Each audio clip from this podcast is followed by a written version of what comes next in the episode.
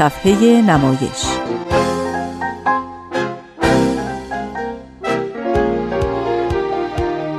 فصل دوم.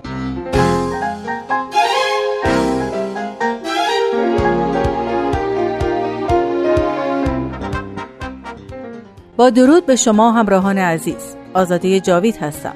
پس از مدتها با مجموعه دوم صفحه نمایش با شما تا طبق روال مجموعه اول شما رو با نمایش نام نویسان پیشرو و تاثیرگذار در تئاتر و هنرهای نمایشی ایران آشنا کنیم.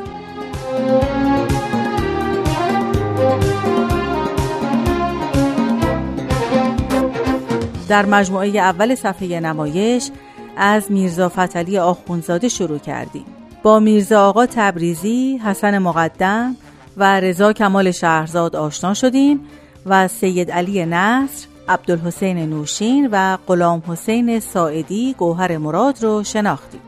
و بخشی از آثار این نمایشنامه نویسان تأثیرگذار در هنر تئاتر ایران رو به شکل نمایش رادیویی عرضه کردیم که خوشبختانه با استقبال شما عزیزان همراه مواجه شد.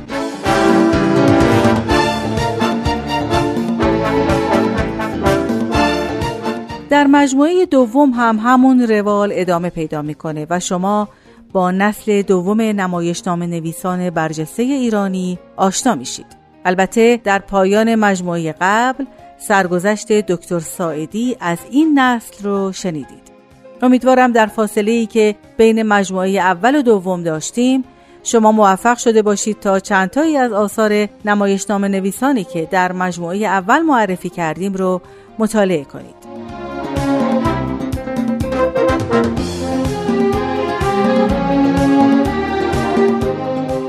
اما امروز در اولین قسمت از مجموعه دوم صفحه نمایش ما به طور موقت از روند اجرایی این مجموعه خارج میشیم و شما رو با هنرمندی آشنا می کنیم که نه نویسنده نمایشنامه بوده و نه به شکل قابل توجهی نمایش های ایرانی رو کارگردانی کرده. اما در عین حال نادیده گرفتن او به منزله چشم پوشی از بخشی از تاریخ تئاتر و نمایشنامه نویسی ایرانه. تأثیراتی که او در هنر نمایش ایران داشته اونقدر وسیعه که من لازم دونستم یکی دو برنامه رو به او اختصاص بدم. او هنرمندی بود که بسیاری از پیشکسوت‌های تئاتر و سینمای امروز ایران بخش بزرگی از موفقیت‌های هنری خودشون رو مدیون او هستند.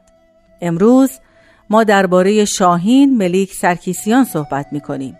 کسی که بسیاری اون رو بنیانگذار تئاتر ملی ایران می‌دونن. برای تهیه این برنامه از منابعی چون فصلنامه فرهنگی پیمان، مجموعه مستند روزنه آبی، کتاب شاهین سرکیسیان بنیانگذار تئاتر نوین ایران و بسیاری از مقالات و مصاحبه های شاگردان او استفاده شده. دوستان با صفحه نمایش امروز همراه باشید.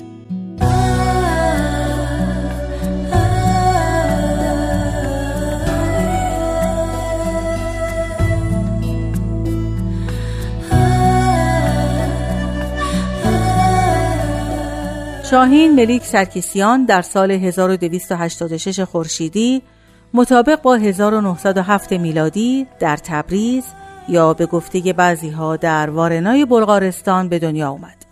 مادرش اهل بلغارستان و پدرش از ارامنه تبریز بود. خانواده به ایران رفتن اما شاهین رو برای تحصیل در هفت سالگی به فرانسه فرستادن. او در مدت اقامت طولانیش در فرانسه به تحصیل در رشته حقوق پرداخت. به زبان، ادبیات و هنر فرانسه بسیار مسلط شد و زبانهای آلمانی و روسی را هم گویا از مادرش یاد گرفت. فرانسه یکی از مراکز بزرگ تئاتر در اون زمان بود و شاهین شیفته تئاتر مدرن شد. او بیشتر پولی که برای خرج تحصیل دریافت می‌کرد رو صرف دیدن تئاتر می‌کرد. الو نازلومیان از شاگردان سابق شاهین روایت می‌کنه در زمستان و هوای سرد برای اینکه بتونه تئاتر بیشتری ببینه چند لا روزنامه در زیر لباس به خودش میپیچید تا از سرما محفوظ بمونه و پول لباس پشمی و زمستونی رو بلیت تئاتر می‌خرید و یادداشت برمیداشت. عشق پرشور شاهین به تئاتر باعث شد تا دید وسیعی نسبت به ادبیات جهان پیدا کنه. در سال 1315 خورشیدی شاهین به ایران برگشت و در بانک ملی ایران به عنوان مترجم مشغول به کار شد. اونجا بود که با صادق هدایت آشنا شد. همزمان در نشریات معتبر زمان مثل ژورنال دو تهران، ستاره تهران و مجله نمایش به عنوان منتقد هنری کار می‌کرد. اظهار نظرها و دانش بسیار او درباره تئاتر و ادبیات کارگردان توانای اون زمان یعنی عبدالحسین نوشین رو وادار کرد تا از شاهین برای اینکه مشاور گروه نمایشی او باشه دعوت کنه و این همکاری تا زمان رفتن نوشین از ایران ادامه داشت. سرکیسیان درباره تئاتر ایران در اون دوران اینطور میگه وقتی به ایران برگشتم فکر نمی کردم میشه اصلا در ایران تئاتری داشت. سی سال پیش اولین تئاتری که دیدم اینجا در تئاتر تهران بود. زمان مرحوم دهقان در لالزار هفته یک مرتبه تئاتری داشتند با ارکستر و پیشپرده مثل همون تئاترایی که یک وقتی صد سال پیش در اروپا در شهرستانها اجرا می شد. ما می رفتیم ولی وقتی کم کم تئاترها رونق گرفت امیدوار شدم که شاید بتوانم گامهایی بردارم. اولین نمایشنامه ای که دیدم تأثیر عجیبی در من گذاشت. فکر کردم پس می شود من هم یک روز تئاتر اجرا کنم؟ در سال 1332 خورشیدی سرکیسیان همکاری با گروهی از جوانان علاقمند به تئاتر رو که از هنرجویان هنرستان هنرپیشگی بودند آغاز کرد. اولین هنرجویی که به سرکیسیان معرفی شد فهیمه راستکار بود. بازیگر و دوبلور برجسته ایرانی که در سال 1391 درگذشت. او درباره نحوه آشنایی با سرکیسیان اینطور گفته اون زمان من به هنرستان هنرپیشگی می‌رفتم. روزی شاملو در مورد یکی از دوستانش به نام شاهین سرکیسیان که بسیار علاقمند به تئاتر بود برای من صحبت کرد. و چند روز بعد با هم به دیدنش رفتیم. روز بعد من علی نصیریان و بیژن مفید رو با سرکیسیان آشنا کردم. در ضمن شخصی هم از ارامنه به نام آرمن به خونه سرکیسیان می اومد. به تدریج به گروه اضافه شد.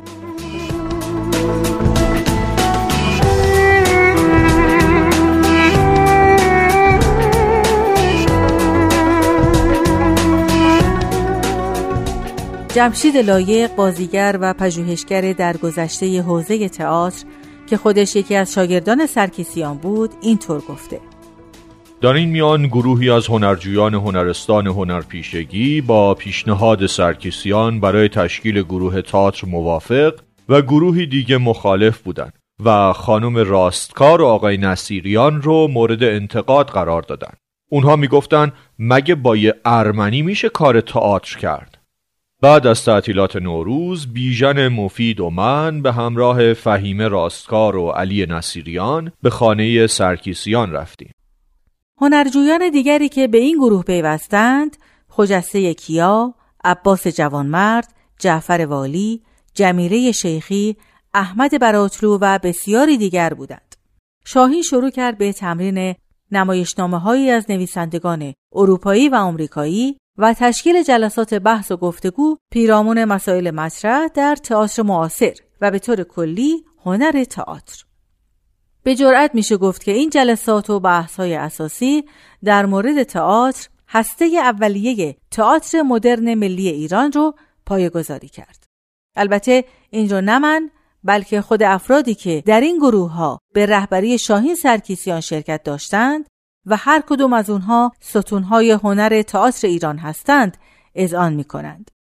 با تشکیل این گروه شاهین علا رقم تنگ دستی و حقوق ماهیانه ناکافی خانه محقرش در ابتدای خیابان رشت رو محل تمرین و پذیرایی از اونها کرد و طبق اونچه که اکثریت قریب به اتفاق هنرمندان تئاتر به اون باور دارند در همین خانه بود که تئاتر نوین ایران به دنیا آمد. این روندی بود که قبل از شاهین عبدالحسین نوشین آغاز کرده بود و البته با همکاری شاهین اما اونچه که شاهین در سر داشت این بود که به این هنرجویان نظریه های تئاتری را آموزش بده اونها رو با کارگردان ها و نظریه پردازان روز تئاتر دنیا آشنا کنه نمایشنامه های روز تئاتر دنیا رو براشون بخونه با اونها تمرین کنه و سپس با همین هنرجویان گروهی تأسیس کنه تا بتونه این نمایش های ارزنده رو به روی صحنه ببره. حتی در نظر داشت که تالاری اختصاصی برای گروه ایجاد کنه. سرکیسیان فکر می‌کرد که این روند به تولد نام نویسانی ممتاز منجر خواهد شد که در آثارشون روحیه ایرانی رو انکاس بدن و مسائل روز رو مطرح کنند تا در نتیجه ایران هم مثل کشورهای صاحب نام در عرصه تئاتر دارای نام نویسان ملی و بالاخره تئاتر ملی بشه. جمشید لایق پیشکسوت هنر بازیگری و محقق حوزه تئاتر از تأثیر بسیار شاهین سرکیسیان بر خودش و دوستانش اینطور گفته. رفت آمدهای مکرر ما به منزل شاهین سرکیسیان در ضمن تحصیل در هنرستان هنرپیشگی تأثیر بسیاری بر ما گذاشته بود. به طوری که در این مدت کوتاه نقطه دید ما به طور کلی تغییر کرده و حس برتر بودن از دیگر هنرجویان هنرستان بر ما غلبه کرده بود. حالا دیگه تئاتر رو با دید دیگری نگاه می کردیم و بین ما و دیگر دوستانمان درگیری و بحثای مکرر و زیادی در می گرفت. مطالبی که برای ما تازگی داشت برای دیگران غیر قابل فهم و نامعنوس و نگاهی که اونها به تئاتر می کردند برای ما عادی و معمولی به نظر می رسید.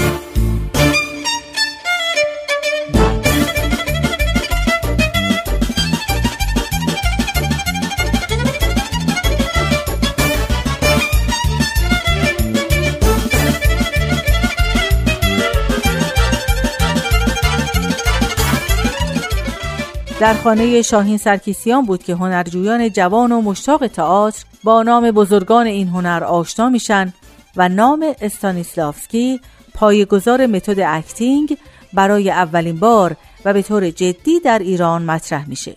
چخوف رو می‌شناسن و نامهای دیگری چون پیراندلو و پیتیوف به گوششون می‌رسه و برای اولین بار نام برتولد برشت رو از او میشنون. شاهین با تمرکز روی متد استانیسلافسکی نمایش نامه هایی از این بزرگان رو با شاگردانش بارها و بارها تمرین و تحلیل می‌کنه و این در حالیه که به جز خانه محقر و کوچک او و به قول شاگردانش دور میز کوچک او جایی برای تمرین نبود. سرکیسیان به شاگردانش می‌گفت پس از این کوشش ها در آینده تاتر نویسان، بازیگران، کارگردانان و طراحان خوبی خواهیم داشت و بالاخره این چرخ در گلمانده تاتر به حرکت در خواهد آمد و مردم به تاتر روی میارند و همه به آرزوی دیرینه خود می‌رسند. جمشید لایق اینطور گفته بعد از مرداد سال 1332 حکومت نظامی برقرار شده بود و این مشکل زیادی برای جمع شدن ما در خانه شاهین بود. به خصوص که تصادفاً آپارتمان سرکیسیان بسیار نزدیک به مرکز و روبروی سازمان امنیت بود. اجتماعات بیش از سه نفر به طور کلی ممنوع، تاتر بدنام، مردم هم نسبت به اون بدبین بودند. کسانی هم که علاقه و استعدادی داشتند از ترس خانواده هاشون و بیفرجامی کار نمایش از اون می گریختند. ذوق و آرزوی ما در لحظاتی معیوس کننده می‌شد. ولی با پشت کار و شور سرکیسیان میباید برای به وجود آوردن یک تئاتر اصیل و واقعی کوشید و یأس و هرمان و بدبینی به خود راه نداد. به گفته شاگردانش شاهین تمام وقت و انرژی و توانش رو برای تکمیل کادر بازیگران برای تمرین صرف می کرد و آثاری از چخوف، برنارد شاو، پوشکین، تئاتر انگلستان، استانیسلاوسکی، گوردون گریک و دیگر کارگردانان و بزرگان تئاتر رو خودش ترجمه می کرد و برای اونها می‌خوند یا برای مطالعه به اونها می‌داد. در آن زمان تئاتر سعدی که پایه و مرکز فعالیت هنر تئاتر به سرپرستی عبدالحسین نوشین بود تعطیل شده بود. نوشین در زندان بود اکثر هنرجویان تئاتر سعی داشتند که از روش نوشین تقلید کنند و به شیوه دکلماسیون اشعار انقلابی را دکلمه می‌کردند. اما سرکیسیان به شدت با این نوع بیان مبارزه می‌کرد و این در حالی بود که خود شاهین لحجه ارمنی فرانسوی داشت و خیلی به زبان فارسی و حتی ارمنی مسلط نبود. جمشید لایق گفته شاهین سرکیسیان با این نوع بیان چکشی و کشدار یا آهنگین و احساساتی جدا مبارزه می کرد. این کار سرکیسیان بیشتر از همه چیز برای تئاتر اون روز اهمیت اساسی داشت و یکی از پایه های اساسی برای تئاتر امروز ایران بود. با وجود اینکه نظم و ترتیبی در کارهای ما وجود نداشت، اما توجه وسواسانگیز و خاصی به بیان می‌شد. به صورتی که در موقع خوندن نمایشنامه بین ما رسم شده بود با لودگی و تمسخر می‌گفتیم بیان بدون کشش. که البته منظور نحوه تلفظ سرکیسیان بود. شاگردان سرکیسیان با یاری و راهنمایی او آثار گوناگون تئاتر جهان رو تجزیه و تحلیل می‌کردند. بیش از صد نمایشنامه مشهور و گمنام خارجی رو تمرین، تحلیل و روخانی و بررسی کردند.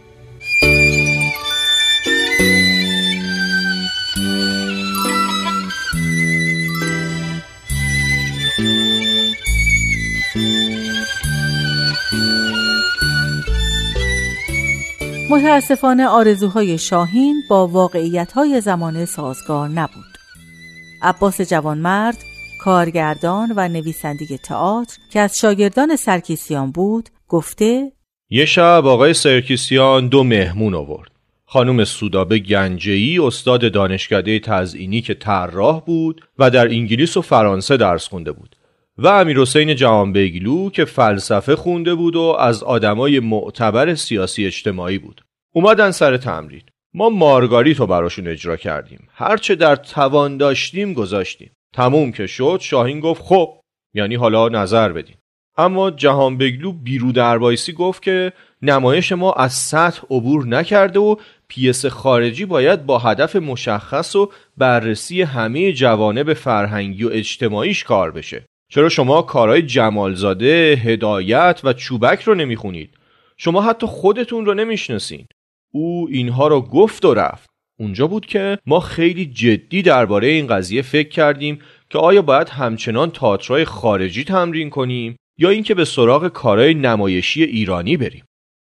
فهیمه راستکار دوبلور و بازیگر درگذشته تئاتر در این مورد اینطور گفته. وقتی اختلافهای ما شروع شد می گفتیم که آیا تئاتر جهانی است یا ملی؟ آقای نصیریان و چند نفر دیگه به تئاتر ایرانی اعتقاد داشتند. من و بیژن مفید می‌گفتیم نه تئاتر جهانی است. چون تفاهم بشری جهانی است و هنر جهانی است. و البته هم آقای نصیریان و هم بیژن مفید از بهترین نمایشنامه نویسای ایران شدند. و عقیده عباس جوانمرد. گروهی معتقد بودند که برای کار کردن نمایش ایرانی بسیار زوده چون هم متن نمایشی مناسبی در دست نیست هم هنوز خیلی چیزا از تئاتر جهانی که شاهین تدریس اون رو شروع کرده بود نمی‌دونن. اما گروه دوم گفتن که اگه متن نمایشی نداریم چرا خودمون ننویسیم؟ اینجا بود که شاگردان شاهین به دو گروه تقسیم شدند و یکی از گروه ها شاهین رو ترک کردند. شاهین با گروه دوم موند هرچند دلش با گروه اول هم بود سرانجام سرکیسیان در 1335 خورشیدی گروه تئاتر ملی رو گذاری کرد. سرکیسیان در نظر داشت که آثار ایرانی رو به روی صحنه بیاره. حالا که نمایشنامه های ایرانی موجود پاسخگوی نیاز اونها نبود. بنابراین روی آثار ایرانی تمرکز کردند و شاهین دو داستان محلل و مردخورها اثر هدایت رو در نظر گرفت. عباس جوانمرد این دو متن رو برای صحنه تنظیم کرد. سومین داستان رو هم علی نصیریان با اقتباس از داستان داش آکل اثر صادق هدایت نوشت به نام افعی طلایی. این ستک پرده در مجموع اولین کارهای گروه هنر ملی بودند که در سالن هنرهای دراماتیک اجرا شد. اما قبل از اون لازم بود گروه نام و اساسنامه ای داشته باشه. به این ترتیب نام گروه هنر ملی رو برای خودشون انتخاب کردند و با مشورت همدیگه اساسنامه ای هم تنظیم کردند. گروه هنر ملی در سال 1335 خورشیدی به سرپرستی شاهین سرکیسیان به اتفاق عباس جوانمرد، بهمن فرسی، خجسته کیا، احمد براتلو، علی نصیریان، جمشید لایق و اسماعیل داورفر به وجود اومد. اجرای تکپردهی های گروه هنر ملی کاملا موفق بود و شاهین سرکیسیان بسیار هیجان زده و خوشحال. اما در بروشور سمت شاهین سرپرست گروه عنوان شده بود و در بروشور افعی طلایی دیگر نامی از شاهین نبود.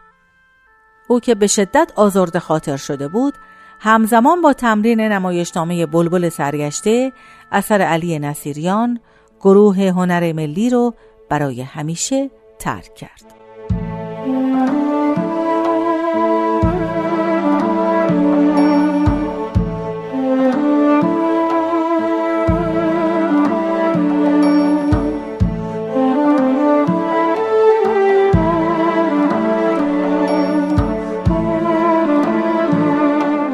کمی بعد از اینکه شاهین دلشکسته از گروه هنر ملی جدا شد در سال 1339 خورشیدی به پیشنهاد مهندس هارپیک تومرازیان از اعضای مؤسس باشگاه فرهنگی آرارات که متعلق به ارامنه بود به باشگاه پیوست و گروه تئاتر آرمن رو به وجود آورد. اما در خارج از جامعه ارمنی گروه تئاتر مرواریز رو هم بنا کرد. خجسته کیا، بهمن فرسی، اسماعیل شنگله، اسماعیل داورفر و علی نصیریان که به دنبال شاهین از گروه هنر ملی جدا شده بودند، با او گروه مرواریز رو تشکیل دادند که این باعث تثبیت گروه مرواریز شد. سرکیسیان در همون زمان در مصاحبه با محمد رضا اصلانی کارگردان سینما و نویسنده و محقق علت جدایی خودش را از گروه تئاتر ملی اینطور بیان می‌کنه. عواملی که خارج از ارادم بود منو به این کار واداشت.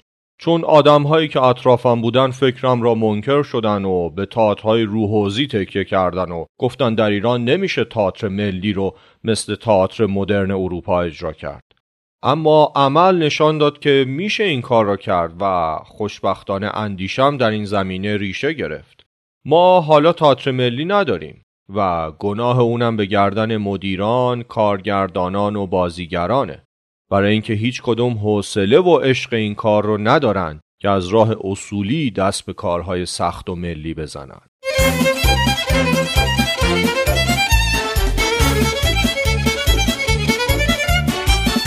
دوستان عزیز به پایان بخش اول مجموعه دوم صفحه نمایش رسیدیم. آزاده جاوید هستم و از همکارانم آرش ایزدمنش و پگاه موافق. برای همراهیشون در این برنامه سپاس گذارم. هفته آینده سرگذشت شاهین سرکیسیان رو به پایان می‌بریم. تا اون موقع بدرود.